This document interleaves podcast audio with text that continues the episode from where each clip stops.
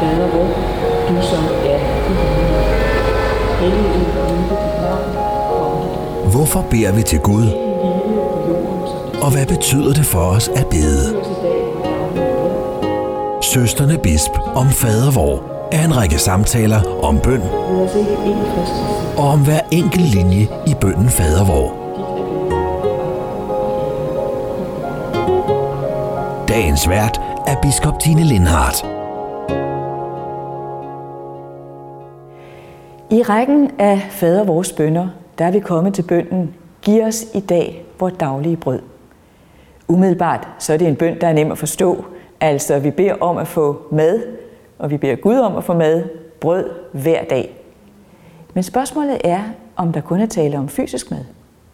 Sognepræst Paul Joachim Stenter er min gæst i dag, og han mener, der ligger mere i bønden end det, og at vi i dagens Danmark også har brug for at bede om åndelig føde. Men hvad er det?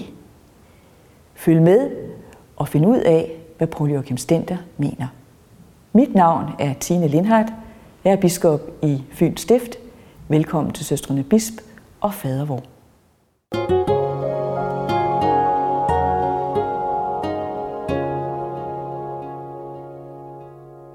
Velkommen, Paul Joachim Stenter. Hvem lærte dig fadervor? Det var min mor. Jeg tror, hun havde sådan en, en måde at udvikle sine bønder på, fordi først startede vi med, jeg er træt og går til ro, lukker mine øjne, to fader se med kærlighed til mit ringe ned.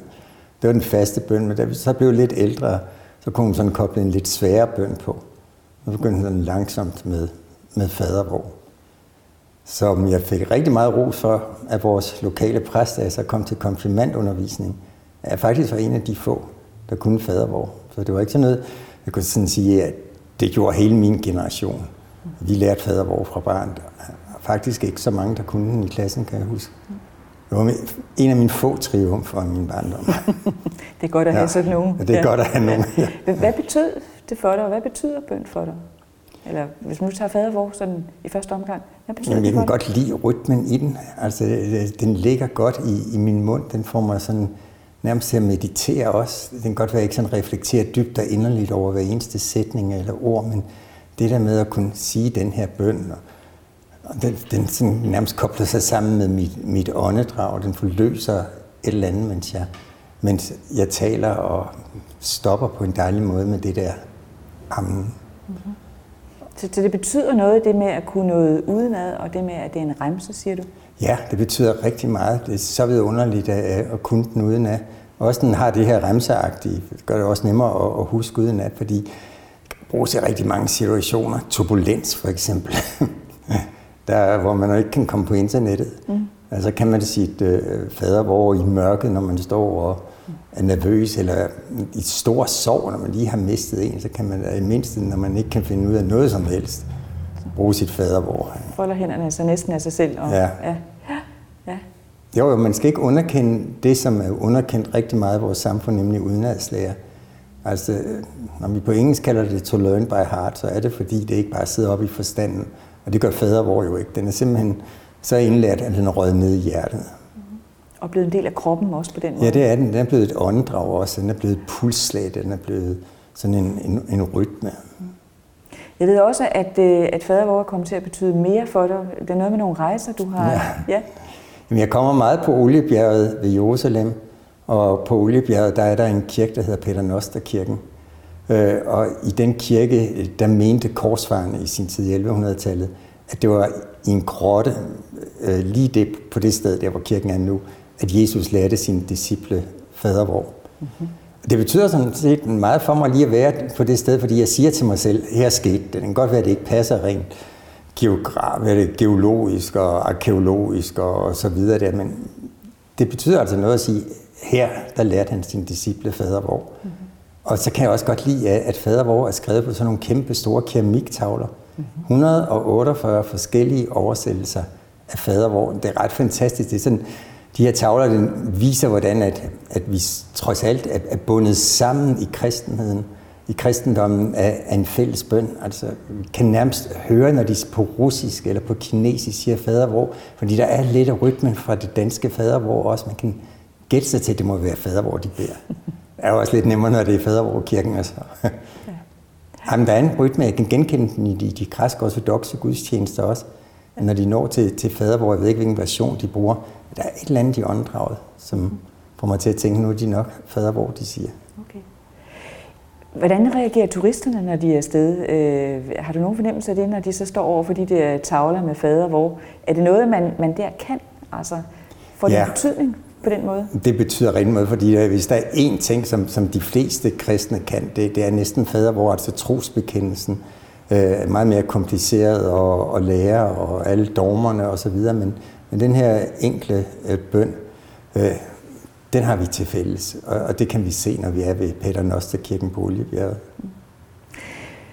Du var selv lidt inde på det før, det her med, øh, hvad, hvad bøn kan, og øh, hvad det kan bruges til, for nu at blive meget sådan, øh, øh, på den måde brugsorienteret.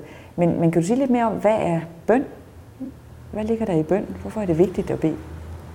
Jamen, altså, forhåbentlig for at få øje på sine medmennesker, for jeg tænker tit på den person, der sådan sidder og, og kan bede en fadervor eller en anden smuk bøn, men ikke kan se sine medmennesker som en bøn, måske i virkeligheden ikke er særlig god til at bede. Øh, altså det der med at, at kunne se, når man sådan bevæger sig ned igennem strøget, som jeg skal med et øjeblik, og så se sine medmennesker som, som bønder, øh, der siger, Altså, "I prøv, prøv forstår mig. det. Ja, hvad, Jamen- hvad, hvad lægger du i at se et medmenneske som en bøn? Det har jeg aldrig hørt.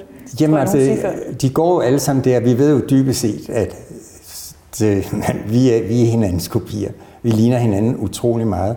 Og når man så ser sådan en menneske gå forbi, så beder de jo dybest set en bøn om, accepter mig, forstå mig, elsk mig, bær over med mig, mærk mig. Altså, der er sådan en fornemmelse af, at, at de er levende bønder. Og jeg mener, for at få øje på det, så er det godt, at man beder til vor Herre øh, og øver sig på den bøn til ham. Men man har ikke fattet bøndens væsen, hvis man ikke også i sine medmennesker kan se en bøn. Det er jo faktisk ret interessant, fordi der vil være nogen, som, som ser bøn som noget, der, der vender mig ind i mig selv. Men du peger faktisk på, at bønnen vender ud af. Ja, fordi den går jo forbi en. Den er rundt om, omkring. Altså, jeg, jeg har brugt temaet et par gange i min konfirmationstaler til konfirmanderne om, at det var vigtigt for mig, at de lærte fader, hvor der, og hvordan de sådan starter en bøn. Der er sådan nogle teknikker, man skal kunne. Man skal adressere, hvem man beder til. Og så er det en god idé at slutte af med et armen og, og, og så videre. Så de har lært sådan lidt om, hvordan man, man beder en, en bøn. Og de kan jo også slå op i salmebogen, der kan de jo finde alt undtagen bønder om seksualitet og, og, og, og så videre. Men, men altså, selvom de kan den teknik, hvis de så ikke kan se, at deres kammerater, som de måske mobber i skolen, faktisk beder en bøn til dem om at acceptere dem og forstå dem, så mener jeg ikke, at min konfirmand har forstået bøndens væsen endnu. Men dermed ligger der jo også i det, at man selv er en bøn om, at andre må tage hånd om en, og dermed jo faktisk en afgivelse af noget selvstændighed, og jeg kan klare Ja. mit liv selvagtigt, og jeg har brug for dig. Mm. Altså noget ydmyghed. Ja, meget, meget ydmyghed er, er der i, i, høj grad også i det. Men også det der med, at vi lever jo en tid, hvor alle folk, ligegyldigt hvem man spørger, så, så siger de, at jeg vil gerne gøre en forskel. Når man siger, at man gerne vil gøre en forskel, så er det jo at gøre en forskel på bekostning af nogle andre. Og vi har jo, lever jo også i en tid, hvor vi er meget optaget af det der, at vi skal være originaler, jeg skal være noget særligt. Men det, der er interessant ved os, det er faktisk ikke det, som adskiller os fra hinanden. Det er det, der forbinder os med hinanden, at vi er altså uhyggeligt ens. Øh, og derfor er det en, en stor kunst at, at have den ydmyghed, at kunne se, at det medmenneske, der passerer en, faktisk kæmper med nøjagtigt det samme, som man selv kæmper med. Der vil også være nogen, som ser bøn som en form for, for ansvarsfraskrivelse. Altså, nu beder jeg Gud om det hele, eller jeg beder mine medmennesker om det hele, og så kan jeg læne mig tilbage.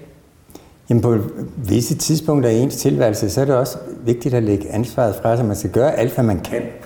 Øh, alt, hvad der står i ens magt for at opfylde de opgaver, vi har over for hinanden, og ens selv, og familien, og samfundet, og, øh, og så videre.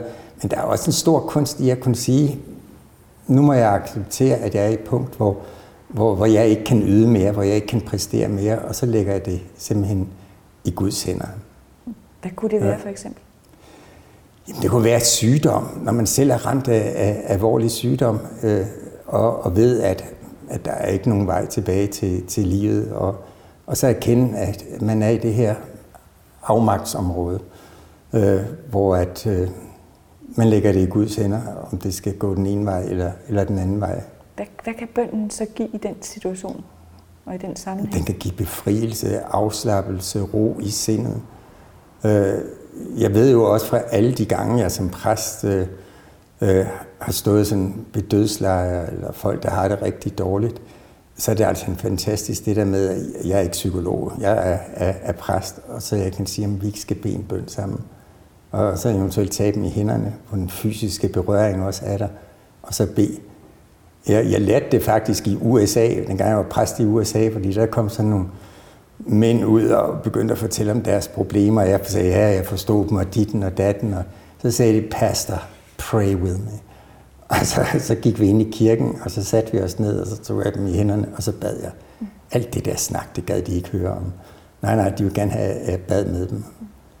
Så bøn er ikke så meget, og ikke i hvert fald altid at bede om noget konkret, men det er også selve det med at, at kunne lægge noget fra sig, overgive sig, tage imod. Ja, i høj grad. Dels at overgive sig, men også at, at, at tage imod. Mm. Er det svært for ja, mennesker? Ja, det, det er det virkelig. Hvis i mange parforhold er, er, er folk jo meget mere parat til at, at, at give og give og give, i, i stedet for at, at tage imod. Der er mange, der slet ikke kan tage imod komplimenter. Der er mange, der ikke kan tage imod berøring, eller, eller ros, eller for den sags skyld også kritik. Fordi det netop gør noget ved vores selvstændighed og vores opfattelse af, Jamen, at kommer vi kan klare gæld. Vi Man kommer i gæld, og det må vi jo også anerkende, når vi beder. Øh, så, så bliver vi, vi sat i et eller andet skyldforhold øh, til den, vi beder til. Altså, øh, der bliver sat en... Man er ikke fri længere, man har bundet sig. Mm. Og det tror jeg er, er svært for mange af os at acceptere det der med, at man ikke bare er en selvstændig person, men bundet sammen med både det guddommelige og hinanden. Men det er jo også en ret vigtig del af det at være menneske, at man netop er i en, i en forbundethed med, ja, med andre. præcis. Ja. Vi er midt i en udsendelse, Søstrene Bisp og Fader Vor, og øh, vi taler om bønden Giv os i dag hvor daglige brød, og min gæst er sovnepræst Paul Joachim Stenter, og mit navn er Tine Lindhardt, biskop i Fyns Stift. Vi skal tale også mere konkret om bønden Giv os i dag hvor daglige brød, og jeg ved, du bager en del. Jeg bager meget. Hvorfor gør du det? Jeg skal faktisk over til et bageri i San Francisco i morgen, der bager okay. verdens bedste brød og lærer kunsten øh, der. Jamen, jeg, jeg kan godt lide at bage, fordi det, det minder sådan lidt om, hvordan livet er. Altså ligegyldigt, om, om du bruger øh, bestemt slags skærmmælk og mel og gær og gør det på nøjagtig samme måde, så ved du aldrig, hvordan at, brødet vil udvikle sig. Det har sit eget liv.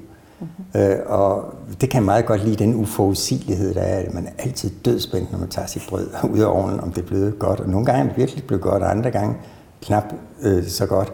Mm-hmm. Og samtidig kan jeg også godt lide det der med, at nu langtidshæver jeg min brød som regel 12-14 timer i køligt sted. Øh, jeg kan godt lide det der med at gå i seng om aftenen, og så vide, at der er noget, der vokser. Øh, jeg tror, haveejere har det på samme måde, når de så radiser og og lægger kartofler. Men det der brød, det står derude og, og vokser sig selv. Jeg skal ikke gøre så meget. Der er sådan nogle kræfter i det, der gør, at det hæver dobbelt så stort, når jeg om morgenen øh, så lige vender det i og kylder det ind i en varm ovn. Mm. Så det er igen den der del af, at, at der, der er noget, man er afhængig af, og som man ikke er herre over hele tiden. Det er, ja. det, det, er det, du godt kan lide ja. ved, ved brødet på den måde. Som, Lige præcis. Ja, det, og det var nok også den fornemmelse, man havde på Jesu tid, når man når man bad om at give os i dag vores daglige brød, fordi det var ikke en selvfølge, at der kom dagligt brød. Det var, det var faktisk lidt af et, et mirakel, vel, et, et under, mm. når det skete. Mm. Og alligevel så har du også sagt, at uh, i dag så er for dig bønden giver os i dag vores daglige brød ikke kun en bøn om konkret brød, men faktisk også om åndelig føde. Ja, fordi der er jo nok en tendens til, at, at øh, brødet øh, kan komme til at spære så meget for udsynet til livet, at vi ikke kan se livet. Forstået på den måde, det er, at vi har jo så meget brød. Hvis nu vi sætter ordet brød som, som alt det materielle, øh, der omgiver os, at vi har så mange ting omkring os, så meget materielt omkring os, at vi, vi næsten ikke kan, kan se vores tilværelse for det. Altså forstået for, for eksempel med, at den travlhed, som, som behersker vores samfund, jeg har altså en fornemmelse af, at travlhed det er noget, der, der kommer indenfra og, og ikke udefra. Og, og måske skulle vi så en gang imellem sige til os selv, måske lidt mindre brød, forstået som alt det der materielle, og så lidt mere nærvær. Og, og hvad mener du med åndelig føde? Fordi det kan jo virke noget fluffy at gå fra det meget konkrete brød til åndelig føde. Hvad, hvad er det? Kan du sætte noget, ja, noget altså, kød på? Han altså, jeg har sat kød på det åndelige. ja. Men for mig er åndelig føde meget det der med at, at, at stoppe op øh, og, og konfrontere sig selv med, at, at der i ingenting kan være, være alt. Altså vi ved jo fra, øh, fra skabelsesberetningen, at Gud ud af ingenting skabte hele universet og kloden og menneskerne og, og så videre. Og måske er det sådan en vesteuropæisk tvangstanke, at man hele tiden skal foretage sig noget, gøre noget, være i gang, øh, for at, at livet må udvikle sig. Måske er der rigtig meget åndelig føde i simpelthen bare at gå i stå og gøre ingenting en gang imellem, og bare lade tankerne komme flydende til en. Altså jeg, jeg betalte en gang ni unge mennesker mellem 18 og 22 år til at gå i kirke hver eneste søndag. Øh, I tre måneder mod at stakke dem 80 kroner per gudstjeneste. Og så skulle de også svare på et spørgeskema. Øh, og så spurgte jeg dem, om, om de har kedet sig under gudstjenesten.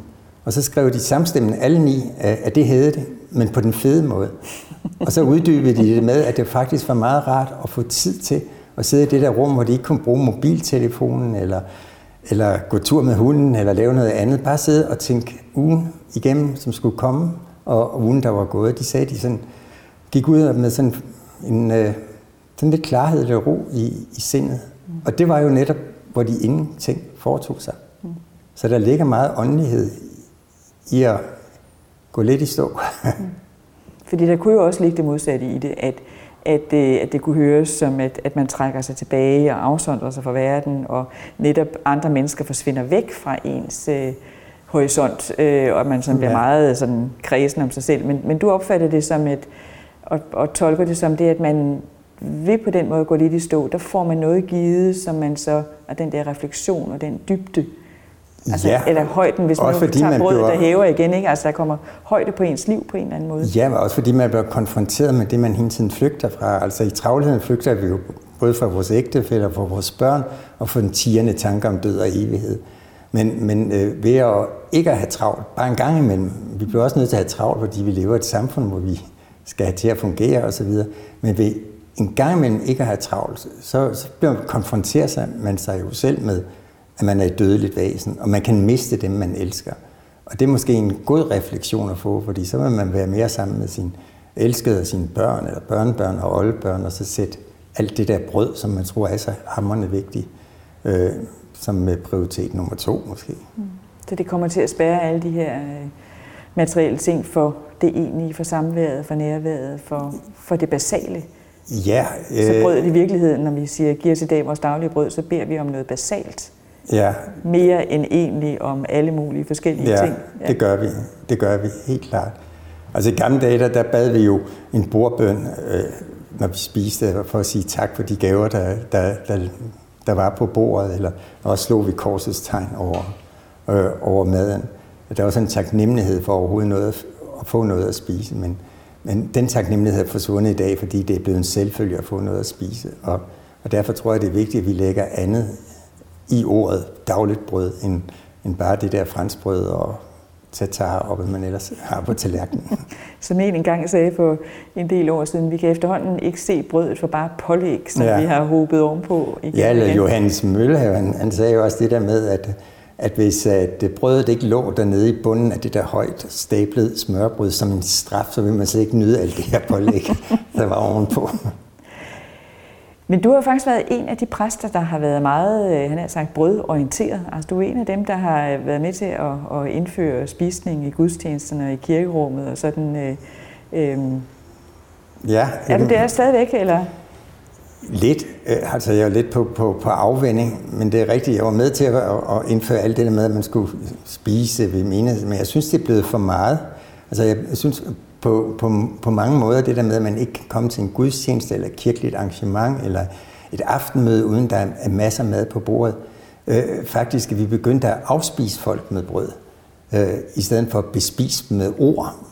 Øh, og om, om det er en sproglig afmagt, at vi præster efterhånden står deroppe på prædikestolen og ikke længere kan, kan bespise folk åndeligt. Øh, og så tænker jeg, jamen, så er det godt, at de får noget, noget, noget, noget rigtigt brød øh, bagefter. Altså det er som om ordet ikke længere kan bespise på samme måde, som det kunne førhen. Og der tror jeg, vi skal være kritiske med vores madarrangementer. Hvad vil det sige, at ord kan bespise? Altså... Jamen altså, som min ældste bror altid siger, når han har været til en gudstjeneste og hørt en prædiken, hvis der bare var én sætning, han kunne tage med sig hjem, én sætning i den her prædiken, som han kan bruge resten af dagen og gå gumle på mm. øh, og få styrke af og næring, så har det været en super god, god prædiken. Han krævede ikke andet end bare én sætning.